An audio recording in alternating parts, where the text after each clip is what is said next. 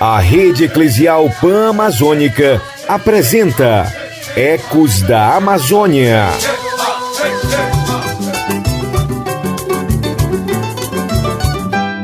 Cheguei, cheguei, cheguei, agora vou cantar. No céu da Amazônia, a floresta é nosso lar. Cheguei, cheguei, cheguei, agora vou cantar. No céu da Amazônia, a floresta é nosso lar. Olá, você! Seja muito bem-vindo e bem-vinda a esse nosso lar amazônico. É sempre um prazer te receber para partilhar vivências, conhecimentos e traçar caminhos de cuidado com a nossa casa comum. Cheguei, cheguei, agora vou cantar. No céu da Amazônia, a floresta é nosso lar. Cheguei, cheguei. E no nosso encontro de hoje vamos continuar caminhando nas trilhas do documento de Santarém, que em 2022 completa 50 anos. Já falamos por aqui sobre a importância do documento para a criação das comunidades eclesiais de base, sobre o compromisso profético com os povos da Amazônia na defesa da vida e contra os projetos de morte. E hoje vamos dialogar sobre formação. Então, prepara teu chibé com farinha, tua cuia de tacacá ou aquele gostoso açaí e vem com a gente. Ecos da Amazônia. O Deus que me criou, me quis, me consagrou para anunciar o seu amor. O Deus que me criou, me quis, me consagrou para anunciar o seu amor. Pelo batismo, todos nós somos chamados e chamadas a cumprir uma missão dentro da comunidade. Essa missão consiste em testemunhar a verdade, pregar a boa nova, viver conforme os dons e a capacidade que recebeu, mas nem sempre nos sentimos preparados para a missão. Por isso, precisamos sempre de formação, e esse é um compromisso assumido no encontro de Santarém. Promover por meio de encontros de espiritualidade reflexões frequentes, as quais devem estar voltadas para a evolução teológica, como também para os temas mais atuais da vida e da pastoral. E para aprofundar mais essa temática, é que nós recebemos hoje Padre Vantuir Neto, Elis Dias Barbosa e Paulo Santiago. Sejam bem-vindos ao nosso diálogo de hoje.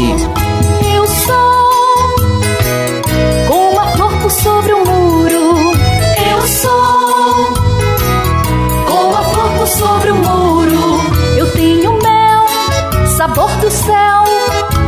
Eu vivo pra amar e pra servir.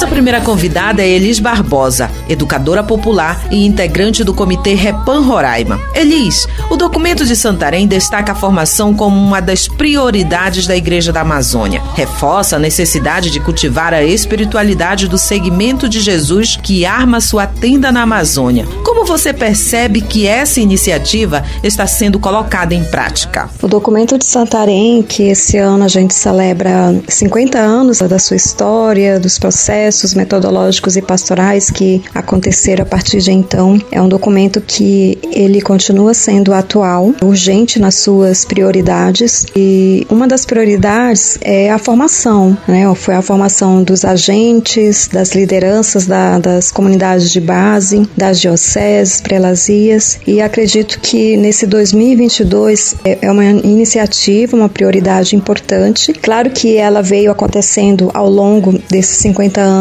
conforme o contexto de cada prelazia, cada diocese, cada regional, mas hoje eu acredito que essa releitura é importante para poder a gente sempre mais fortalecer a própria Laudato Si, esse olhar integral, esse olhar da ecologia que nos chama a olhar de modo muito integral a pauta socioambiental. Então eu vejo que todos os espaços diocesanos, os espaços também, por que não os, os seminários, as formações dos leigos e leigas, eles precisam passar por essa releitura de formação com a pauta ecológica. Né? A nossa Amazônia vive grandes desafios, grandes embates também de um modelo de um sistema predatório que vem em nome de um dito progresso, mas que acaba ameaçando vidas, ameaçando territórios. Acredito que a igreja, quando ela arma sua tenda nesse espaço ou em outro espaço qualquer que precise de uma atenção evangélica pela vida, é isso, a gente assumir esse olhar que gera e garante a vida. Ao longo desses 50 anos, muitos foram os frutos das formações: engajamento, testemunho, anúncio e denúncia e também de valorização das experiências dos povos amazônicos. Mas te pergunto, o que ainda é necessário fazer para que se forme lideranças leigas, religiosos e religiosas e presbíteros que se envolvam nas causas sociais e ambientais da Amazônia? Eu acredito que a formação das lideranças leigas, dos religiosos presbíteros, eles precisam sempre mais passar por esse olhar eucarístico uma contemplação que ela nos instiga sempre mais a reconhecer os sinais do verbo, né, nos espaços que nós estamos, na, na Amazônia, em cada rincão que ela desenha e demonstra no rosto das pessoas. É, eu acredito que a, a experiência eucarística ela nos coloca num ato revolucionário muito grande, onde essa experiência do sacramento, da comunhão, essa experiência que demonstra a vida comunitária, ela vai muito além, porque a gente acredita que é um banquete que é para todo mundo. A minha Eucaristia, ela se faz no meu dia a dia nessas lutas, consolidando a minha experiência de fé com a prática. E hoje, infelizmente, a nossa prática evangélica ela nos desafia a nos tomar posições mesmo, né, diante de desse modelo predatório que mais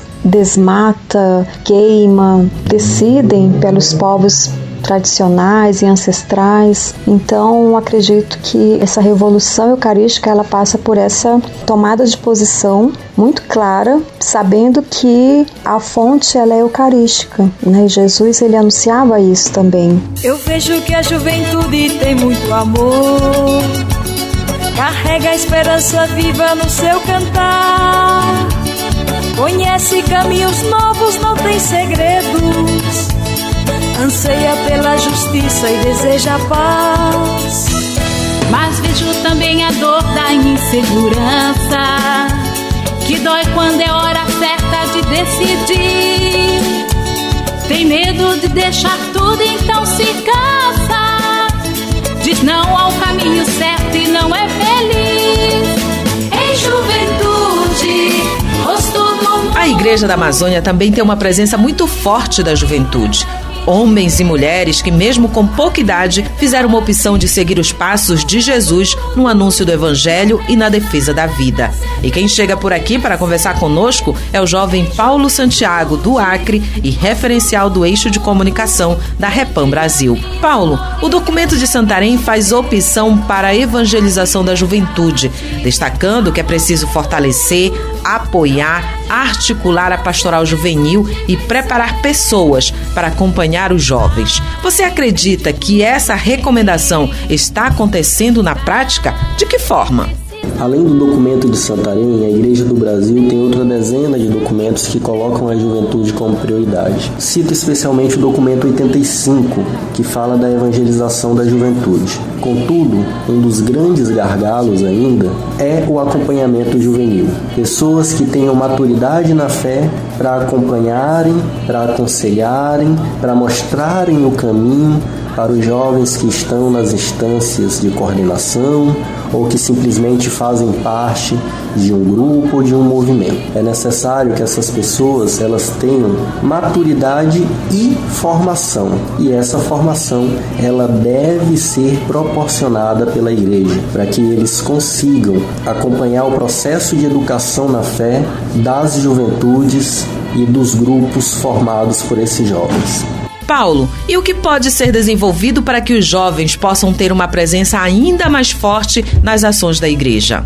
Os jovens estão aí nas comunidades, paróquias, nas dioceses, lutando para serem ouvidos, para terem vez e voz nas instâncias de decisão e nos espaços onde estão inseridos. Mas ainda é necessário um olhar especial da igreja, especialmente do nosso clero, para perceber que esses jovens são agentes de transformação que querem fazer parte desse corpo eucarístico que é a Igreja Católica, mas necessitam de apoio e de espaço para que possam colocar as suas ideias e compor junto com o clero, consagradas, leigos e leigas, o grande corpo de Cristo. O documento de Santarém ressalta que é preciso estimular planos de formação integral, processual e inculturada, que seja presença viva entre os povos. Em dinamismo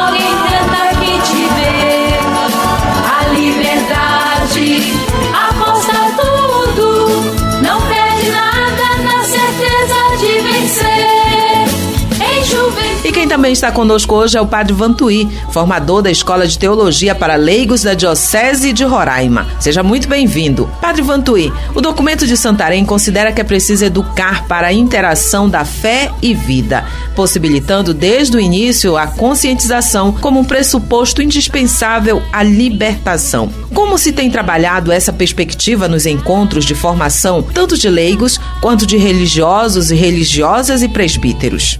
Acho que um dos grandes sinais mais bonitos aqui da igreja de Santarém é quando nas comunidades foi se criando a consciência, primeiro, de que pelo batismo eu participava da missão da igreja. Segundo, que isso era ser discípulo de Jesus Cristo, participar da missão da igreja no mundo, sendo sinal no mundo, fermento e luz. Terceiro, que isso implicava não só numa mudança de consciência, mas de atitudes, de comportamentos e eu diria que até de caminhos que talvez eu ou minha comunidade pudesse tomar equivocados. Por exemplo, na defesa da vida, na defesa das águas, da floresta, isso se torna para o discípulo de Jesus Cristo não só uma formação de consciência, pronto, eu mudo, mas o meu mudar há de mudar também minha comunidade e há de mudar também as relações com o mundo e por isso mudar o mundo. A formação dos agentes deve considerar em primeiro plano os elementos locais. O documento de Santarém ressalta que ninguém melhor do que o homem do próprio meio para exercer a liderança dentro da comunidade. Padre Vantuí, ao longo desses 50 anos, com certeza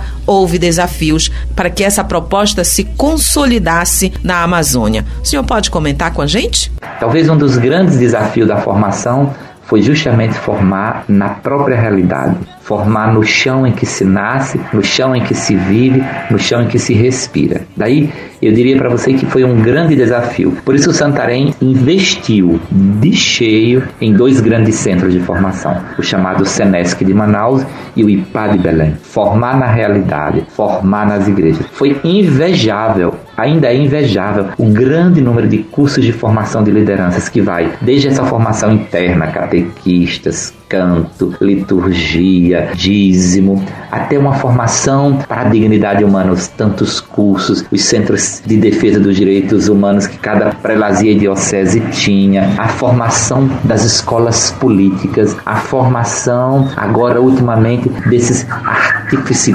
cuidadores da natureza. Então é muito interessante você ver como abrir um leque de formação, para não ficar pensando só que foi dentro do mundo eclesial. O documento de Santarém reforça que é preciso orientar para que a vida sacramental seja uma expressão do compromisso social e comunitário do cristão, que as lideranças assumam uma igreja ministerial que acolhe, valoriza e cria espaços de acolhimento de leigos, religiosos e religiosas e presbíteros. Se é pra ir pra luta, eu vou. Se é pra estar tá presente, eu tô. Pois na vida da gente que vale é o amor. Se é pra ir pra luta, eu vou. Se é pra estar tá presente, eu tô. Pois na vida da gente que vale é o amor. É que a gente junto vai. O documento de Santarém desde 72 tem orientado para que a igreja tenha um rosto amazônico. E eu pergunto aos nossos convidados o que eles têm a dizer sobre essa orientação. A nossa igreja vive um processo de transformação, ela vive um processo de identidade da sua religiosidade amazônica. Muito contribuiu a encíclica Laudato Si, que trouxe para nós uma visão mais afetiva sobre a igreja na Amazônia. Mas ainda é necessário muito diálogo com os povos, com as comunidades e principalmente uma formação do nosso clero, das nossas religiosas, dos nossos religiosos, voltada a uma igreja de rosto amazônico. Com certeza, a igreja tem um rosto próprio amazônico. Lembrando que não é um rosto pronto, determinado já, acabado.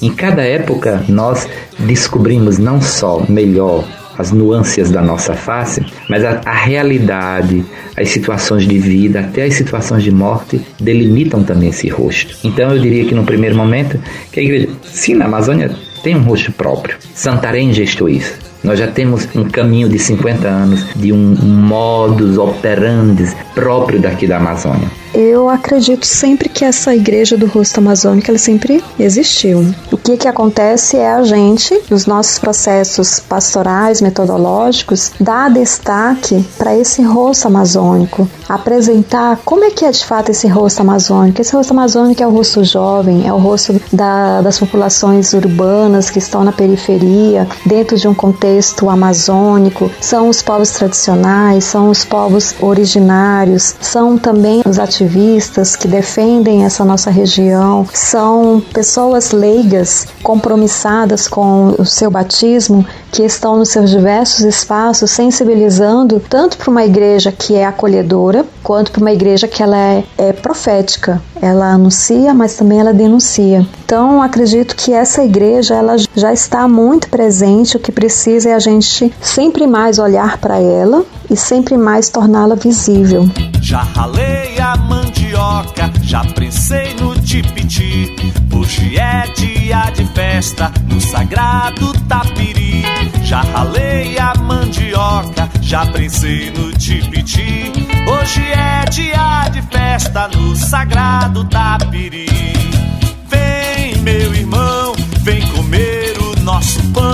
Vem tomar vinho da vida nesta santa comunhão. Mesa está sendo preparada e já na próxima segunda-feira, 6 de junho, vamos celebrar 50 anos de Santarém. É um momento histórico que vai ajudar a assumir novos caminhos da igreja na Amazônia e reafirmar os compromissos já consolidados ao longo desses anos. Mas o resultado de mais esse encontro você só vai ficar sabendo no outro episódio do Ecos da Amazônia. A você o meu abraço e até o nosso próximo encontro. Vejo a luta do roçado partilhada em mutirão e o abraço verdadeiro de amigo e de irmão. Vejo a luta do roçado partilhada em mutirão e o abraço verdadeiro de amigo e de irmão. Vem, meu irmão, vem comer o nosso pão, vem tomar vinho da vida nesta santa comunhão.